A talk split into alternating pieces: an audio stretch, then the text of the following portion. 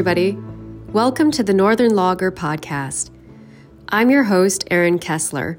I'm also the editor of the Northern Logger and Timber Processor magazine, a trade publication for the forest products industry covering the Northeast and Lake states.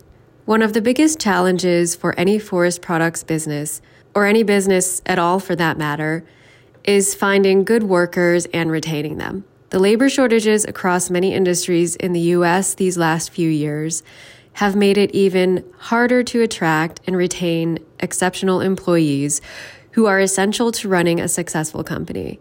On today's episode, we'll hear from five leaders in the industry about their thoughts on how companies can attract and retain top quality workers.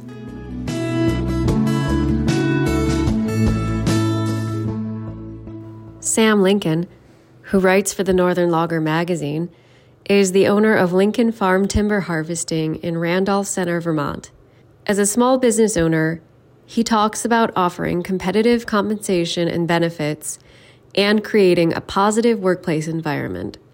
When I interviewed him in early January of 2023, timber harvesting operations across the Northeast were facing warm weather conditions, much like mud season and were for the most part unable to do much work in the woods. So, my first question to him was when you get shut down like this, what do you do? Well, typically, we always expect there's going to be some downtime due to weather. I try to plan larger maintenance projects that, you know, maybe there's a little oil leak in a deep inside a machine that we've got to tear it apart if we have a few days and but we can we can get by until then or we've got you know, simple little things, leaks and squeaks. I call it the, you know, lights are out on a machine or things like that. Just things that we can put off during production times that we can dive into. And I mentally budget for that. But, you know, we're, we're really in another prolonged period where there was a lot of November, good chunk of December that we couldn't work. And you know, I'm about out of those kind of projects, and we we haven't. I mean, here it is Friday. We haven't turned the wheel all week, um, and you know, um, that goes to some of our conversation about employee retention. I mean, you, when you've got employee, you know, employees that you think are or not, that are you know you got top quality people. Like, what do you do when you're out of work for a week? I mean, if they were working a nine to five job somewhere, you know, maybe this wouldn't happen. You know, so uh, so it's a it's a it's an issue the industry is facing with um, typically mud season's always been a breakdown period uh, or a shutdown period, but um, if we keep having more and more periods of prolonged precipitation or non-frozen ground in the winter, I mean we're we're it's a it's it's a growing problem for sure. Well, so I have two employees right now. Uh, one of them has been with me for a year and a half, and the other one has been with me since um, oh the mid to late 2000s, um, going on 15 years. And I've had many other very good employees over the years between the logging operation, and the farm. A couple a couple of things that I think can come to mind in terms of employee retention is compensation is really important, and I am often keeping my ear out to what Others are paying for comparable jobs or in comparable operators in non forestry positions. And so I try to be at the leading edge of where I think the competition is paying. That's at an hourly wage, but at the same time, there's more to compensation than just an hourly wage. There's benefits. And so I'm starting to integrate benefits into my compensation package, which is including paid paid holidays, paid time off, retirement plan, and I'm looking at working more. You know, how how do I s- slowly integrate? You know, is there a possibility that I could um, add other benefits in the future, like healthcare? Um, that's that's a huge one, and I'm not doing any of these at once. I've done them as I could budget them in one by one by one. They always say, you know, don't try and eat an elephant all at once. You do it one bite at a time, and that's that's the way I've approached this. Is that I think if we're going to have top quality people and are working with us every day doing this work, then we have to have competitive compensation because that's really where the rubber hits the road um, in terms of the finances and And um, I've always said about going back to things like workers' compensation insurance, which there's been an issue in Vermont with avoidance of that. And how how are we going to compete industries if if if as a sector we're not doing the most basic safety training and um, paying paying covering people with workers comp. So I'm I'm trying to be at the further end of that spectrum where someone can look at a job with me as a as like a, as a career with with a with a full pack. Still got room to improve and and and do more there, but I'm integrating it as I can afford it uh, because I want again want to be competitive for top employees.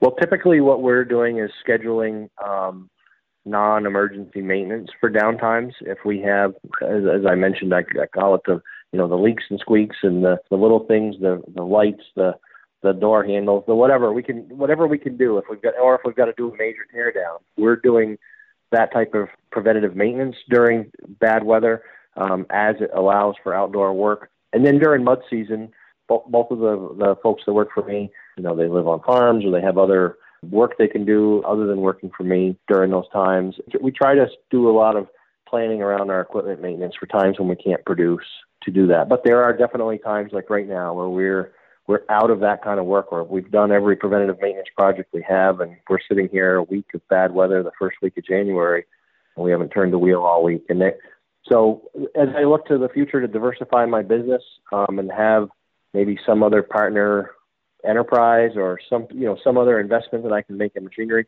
Is there a way I can do something to keep employees busy when we can't be uh, working in the woods? Is definitely top of mind right now, but uh, I don't know exactly what that is yet. You know, we have an excavator and skid steer that we work out, things like that. There's not a lot of dirt work to do in January, so we're we're thinking about that for the future. How to how to maintain a workable day every every day you know, another thing that I do that has to do with my operation is, is important to employee retention, the workplace environment. I like to have a place that, you know, that I want people to feel excited to come to work every day. So we have a very positive environment around our operation every day. I think everybody's happy to see each other when we get to work in the morning and we have a lighthearted uh, conversation throughout the day and keep that really positive attitude. You know, it's really important to me, but I and it's always been important in who works with me. You know, I have some, like I said, great people, can do attitudes, happy, positive. We're, you know, we uh, do the best we can in the environment we work in every day. Buy lunch every other Friday, and we go out to lunch to the, wherever the guys want to go to a store or a restaurant. We try to schedule our safety meetings then, but just to to break it up and make sure they feel appreciated, but they're but they're happy that they come to a place where they're appreciated and we're having a good time. And because there's there's nothing worse than a than a bad attitude mixed into somebody's workplace. So I I feel that's really important for me as the owner and the leader of the business to uh, have have a really positive environment around our workplace. Brian Souers is the owner and president of Treeline Inc., a diversified company in Lincoln, Maine. The company's core business is logging, traditional logging services, wood yards, and that sort of thing. But they also do construction, things like installing bridges, woods road construction, and site work, among many other things. On being a very diversified company with logging at its core, I asked Brian why he has chosen to do so many different things whether it was simply because it's exciting or if it was purely economical. If you want to, you know, really talk about recruiting and retaining quality help, quality employees, quality team members, quality people generally want to work full time. They want they want to earn good incomes. And so I would say that's been the driving force. Uh, the driving force is to is for our company. If you look at our mission statement on our website, it's all about being a you know providing good, secure, rewarding jobs, and uh, you know and ra- raising the bar in the community and in the industry. It all ties together. You know, it all ties together. The logging business, it's pretty hard to to hire people and employ them year round in the in just in the woods side of things and provide them a good annual. You can pay them well while they're working, but it's hard to pay them well when they're when you're not when you don't have work. So um, yeah, so it all ties together. It is fun to be a one-stop shop. We have a if you look at our testimonies and whatnot, we uh, there's a lot of clients that appreciate the fact that they they bought their you know recreational property from us. We did their driveway. They buy their firewood from us. They get their uh, wood chips for landscaping from us. They come and get their rough sawn hemlock for their to build their camp or build their shed or build their deck. They they they get a we drop them off a load of gravel when they want it or a load of asphalt. They like that relationship. And and in this rural area, you know, having a, a one-stop shop to have that kind of relationship is really nice because everything's spread out and there isn't you know there isn't uh, there isn't you know like when in an urban area obviously you've got 10 suppliers of, of everything you want. In a rural area like this you don't you don't have that luxury. So it is nice to have and so that is fun. I, I wouldn't say necessarily exciting but it's definitely rewarding to have clients you know show show a lot of appreciation uh, for being able to you know for us to be able to be that one stop shop for them but at but at the same token it's it's it's a lot of work it's it's very draining for the people who actually manage it all and run it all. yeah, yeah. So so I think meeting you know meeting people at their needs. So in other words, we we have some employees that hired on 35 years ago to load wood, you know, to to run a run a log loader, and and they still do run a log loader 35 years later because that's pretty much all they want to do. So so that person wasn't interested in variety. They were interested in uh, just having just having a job that they like doing and staying with it. And when his job is shut down in the spring, we do offer him other things to do for those couple of months. Um, and sometimes he, he does them, and sometimes he'll he would prefer, he'd prefer to take a layoff and take care of some personal things for those couple months. So, it, but but at least we have the options. He has the options. So, but other people, like you said, do like the they do like the the diversity. They do like the uh, being able to do different things, and also see room for growth and you know an opportunity to to move on and change jobs. If we were just a if we'd stayed just a, a relatively small logging firm, you know, you can a grapple skidder guy can become a limber operator, and limber operator maybe someday will train on a feller buncher, but you know, there's there's only so many jobs they they could get their CDL and become a truck driver if they want. But in a company like ours, there, there's a lot of opportunity to move around and do different things. So for those people um, that like that, that that that's really good. So I think it's more a matter of meeting their needs, meeting their career interests. But I think I think one thing, if you want to if you want to have like a, a couple of uh, bullet points or something, I think one thing I've always I've always been transparent with our people when our company was doing is doing well, I let I you know I let them know that it's doing well, and we try to share the good times as best we can. We took our we took our company, our entire company, to celebrate 30 years. We we do a lot of company events. We do uh, every typically every spring. We take our entire company on a weekend. We'll we'll rent a hotel out or something, um, and we provide you know some fun activities to do. So like last year, we went to Bar Harbor and we stayed at a really nice resort right on the water. So we do a lot of we do we do a summer celebration day every summer, and we do a winter celebration every winter, and and we we do a lot. We do quite a few. We do some. We do we offer a lot of training, um, different kinds of training, technical training, leadership development training, communication training. We just had uh, 20 of our people at a nice little communication seminar a couple weeks ago. So do a lot of that kind of thing. But I but what I started to say is I've always been very transparent with our people. Um, when our company's doing well, I've I've you know I've let them know that um, and and tried to explain you know wh- why it's doing well and share the good times to whatever extent we can, but also be prepared for the bad times because when we're not doing well, I let them know that too.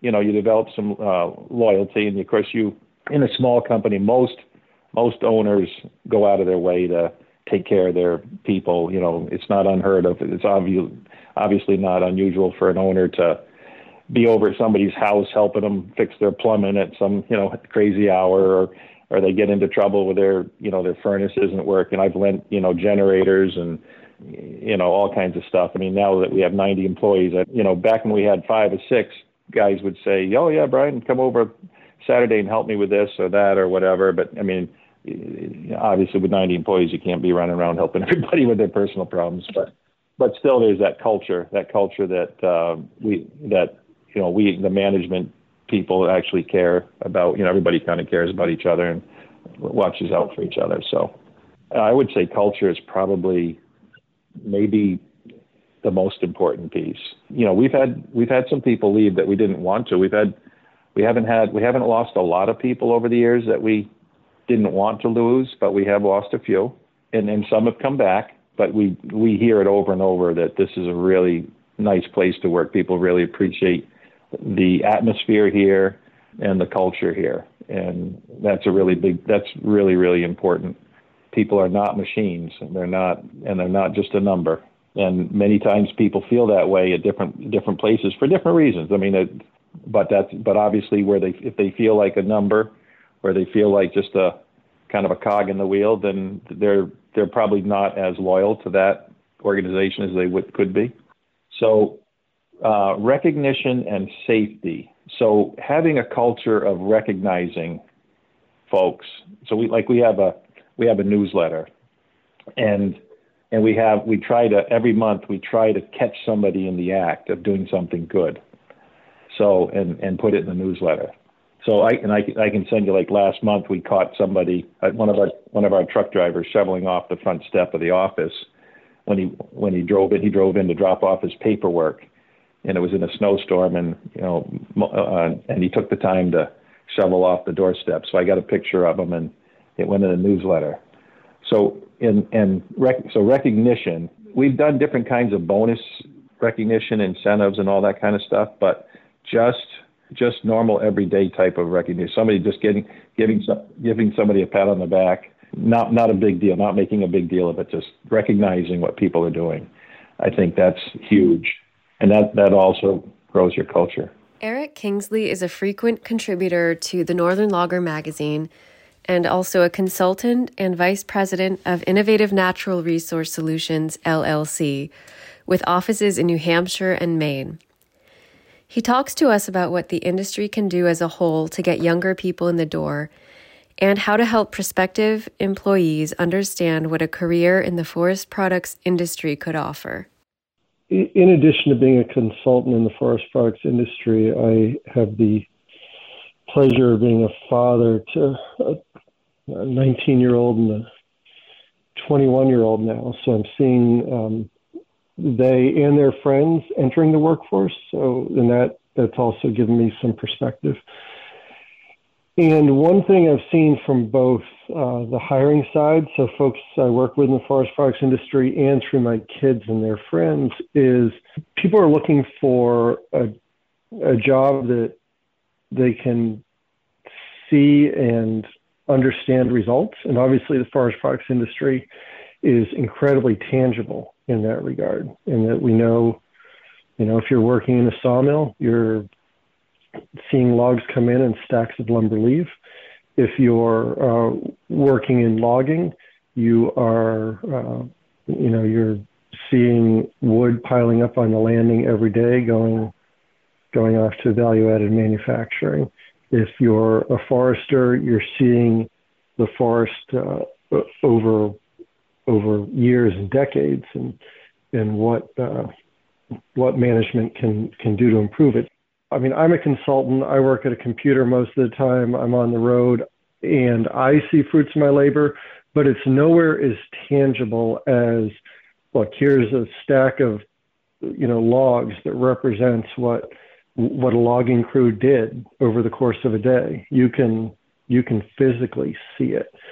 Being able to measure what you do and and being on a team with people that you can do that with is is incredibly important. The other thing that I'm uh, seeing is an increased desire to understand not only what the job is, but what the career progression is. So if I take job A today, at you know coming out of school or coming out of high school or coming out of a trade program, great. And I want to enjoy this job. I want to be part of a team, but I also want to know how I can progress through the through the years and through my career. What does this set me up for? What are my opportunities? what skills do I acquire that become uh, either skills I build upon or skills that I can transfer. And our industry certainly has an awful lot of that, but we always we haven't always been great at at explaining that to new hires or clearly showing that career progression either inside of the same organization or just simply moving to other parts of the industry. And I think that's a you know an enormous opportunity to to help people uh, come into the industry. Obviously, we have no shortage of entry or entry-ish level jobs, uh, but we also have uh, career progressions that can be professionally rewarding and sustain a family and allow you to live, uh, you know, in in rural areas and and uh, and and make a, a living wage. So demonstrating not only what the job is, but where that puts you either in the same organization or just more broadly in the industry could be an enormous recruitment tool. Look, we need people to come in and, and run skidders or, you know, work on the green chain at the sawmill or, you know, whatever the job is. And that's great. As part of that hiring process, we ought to be making clear, um, not only during the hiring process, but as that person is onboarding and learning their skills, what are they learning that they can build upon? What are they learning that they can transfer? How can they progress in two years, five years, 10 years? And what might that look like in terms of uh, leadership, in terms of increased pay, in terms of increased responsibility? Um, because we're, you know, again, we have no shortage of entry level jobs. So over the coming years, particularly when you look at the demographics of the industry, we're going to have no shortage of opportunities for people to step up and lead. And now's the time to make that clear to people. Jed Whiting is the general manager of Stratton Lumber, a large sawmill operation in Stratton, Maine. He talks to us about the recent changes the company has made in how they recruit workers such as casting a wider net through social media, and what they have done to retain skilled workers in a rural part of Maine. He also speaks about the steps they've taken to keep employees engaged. We've we've seen what I consider to be a, a, a major shift since the pandemic, uh, or during and, since the pandemic, I guess. And to uh, to put that in perspective, we we started a second shift at our sawmill uh, earlier this year, and uh, we'd done this we'd done this several years ago, and it was much more challenging to to attract and to keep people. The second time that we did this, uh, you know, this year than it than it was than it was the first time, and I don't really know why that was, but it seemed like it was harder harder to get people to uh, harder to get people to show up harder to get people interested to apply. It was harder. I mean, we had people that wouldn't show up to interviews. Uh, we had people that would take the physical and not show up to work. Uh, and so, just you know, we we really we saw some things that we'd never we hadn't seen in the past, and uh, so that made us really kind of you know put our thinking caps on, and you know kind of kind of look at what. Uh, I don't know, maybe not what we're doing wrong, but what we needed to do differently. And, and honestly, I, I don't know that we did anything drastic that had, uh, you know, there wasn't a like a you know a magic bullet or anything like that that we found. But we did, you know, we we focused on on you know trying to. Uh, I guess call it a better employee experience, or you know, uh, just make this a make this and certainly try to to raise uh, employee engagement and to attract and, and to keep uh, certainly a, a, higher quality employees. And uh, we have now, I think we're in pretty good shape. At one point during this process, we were seeing a, a turnover rate that was probably 300% higher than anything we'd seen before. That's certainly that's certainly calmed down. Uh, since then, we've tried uh, different advertising ideas, things we hadn't done in the past. Uh, for example, we engaged on on uh, social media, which is something that you know Stratton Lumber hadn't done before. Uh, that was just one of the things we did. Uh, certainly more more uh, advertising uh, for for employees across different platforms than we had in the past. So just kind of casting our net out out wider. It, it's overall right. Our our event was the second shift that you know that that's what that was the impetus for us to you know to to reach out to try to hire you know 15 to 20 people. other than that, we didn't have much of a much of a turnover. Right, we were we were pretty static. We hadn't tried to do this this second shift in a number of years. Uh, we had it in the past, and then we we we uh, we had to let it go, and then now it was time to bring it back. And it was uh, it was much more challenging to do that in this in current current labor environment uh, than it than it was uh, when we did it before, four years ago, five years ago. We are, yeah, trying new things to attract employees. We're also also you know we are we've we've done some stuff to try to to try to you know, to make this a, a, a better place to work. Uh, we have we've uh, remodeled existing and built new uh, break areas, and I I I think they're pretty nice. And uh, you know, we've uh, you know tried to give comfortable comfortable places for uh, uh, for employees to you know have some downtime.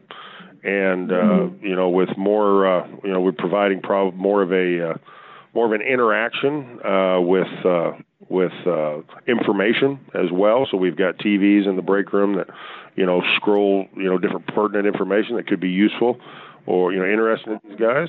The HR stuff. And you know things along the lines of uh, hey you know if you got a picture of a nice buck that you got let's you know give it to uh, give it to our HR department and we'll put it on the screen which we did right? So the guys could go in there yeah at, at break time and they could look up there and they could see you know there's uh there's one of their friends grandkids with a you know with a nice deer. That's you know that that sort of thing and it's also a good vehicle to get you know uh company information out. You know we're going to have a open house enrollment for the insurance on such and such a date. And that's the kind of stuff that would show up on the on the screen. So that was something we hadn't done before is try to be more interactive uh you know with some of our some of our softer stuff you know. Uh we've we've we've you know we always focus a lot on on uh production metrics. Yeah some of the other things we've done uh, to try to retain employees and you know just create a better working environment. We have a we have a boot bus that that that comes uh, on site. We pay for for a pair of boots uh, for each employee, and they can they can pick out what they want, and the boot the, the bus will actually come and deliver them. They can try them on. They can do all that sort of stuff. During the peak during the peak of the uh, of the gas uh, gas price issues, uh, we we looked at a lot of different. Uh, we spent a lot of time looking at you know any type of maybe employee transportation uh, options that we could find. So we we looked at uh, you know local transportation companies. We looked at the possibility of purchasing our own buses to uh, you know shuttle uh, guys back back and forth because we found as we as the challenges got harder and harder, uh, you know, to to to get employees, we were having to get get them from further and further away. So, uh, you know, we had, I'm going to say probably a third of our employees were local, then a third were from another tier out, and then a third were from even further. So we, we looked at a lot of different options. We ended up going with uh, with an employee with a weekly uh, fuel stipend. So we we you know yeah based on based on where they live, their geographical location, the number of miles uh, that they were away from the mill, we we built a matrix and then gave each each uh, each guy a little something, just not to you know not to maybe not to cover all their fuel, obviously, but to offset uh, you know some of the massive increases that we had in such a short period of time. Uh, of course, when you know now the gas prices have, have stabilized and dropped a bit, we've we've pulled back from that. But it's something that we do again. We're kind of at the end of the road up here. There's not anything between us and Canada but trees. I mean, and, and we're not the only ones. There's uh, certainly other companies, you know, throughout the state that have similar or probably even more challenging situations where it comes to that. But, you know, in order to do that, we have to be competitive uh, from a salary perspective, uh, with benefits, uh, et cetera, et cetera, not just with other other facilities in the forest industry, but places that are close to us uh, in different industries. So you know we're we uh, we try to you know we try to stay very competitive in those in those areas.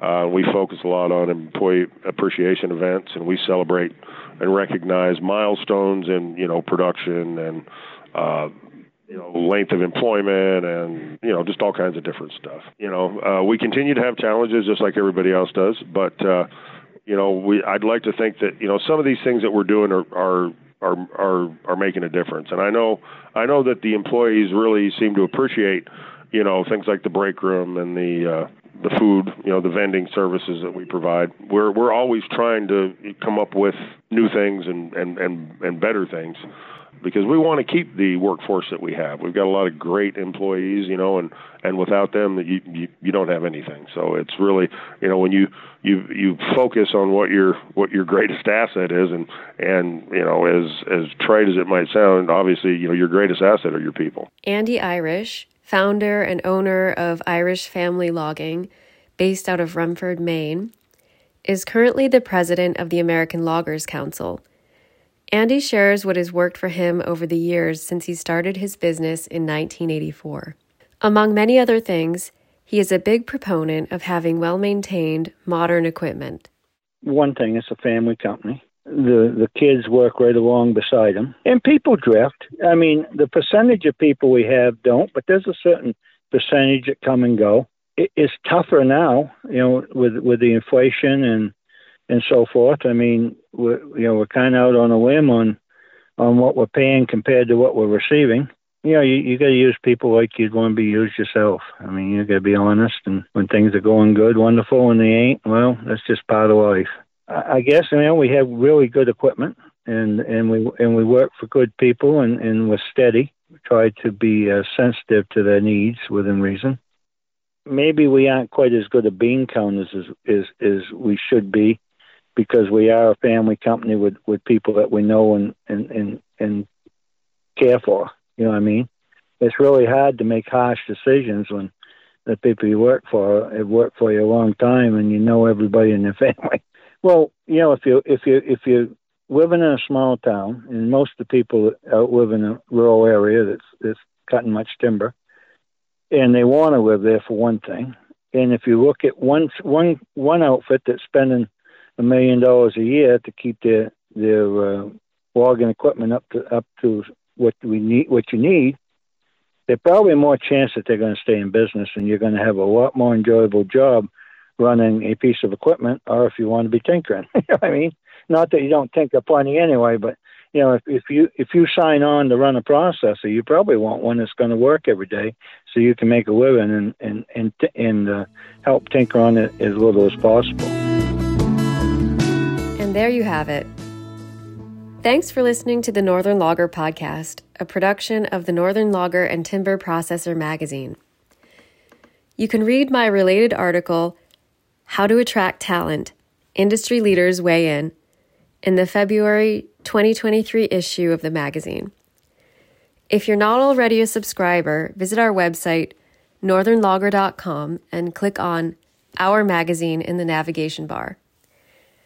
There, you can see previews of the magazine and subscribe online. I hope you enjoyed this podcast. Thanks to all our listeners, and a sincere thank you to all of our guests on this show this month. Until next time.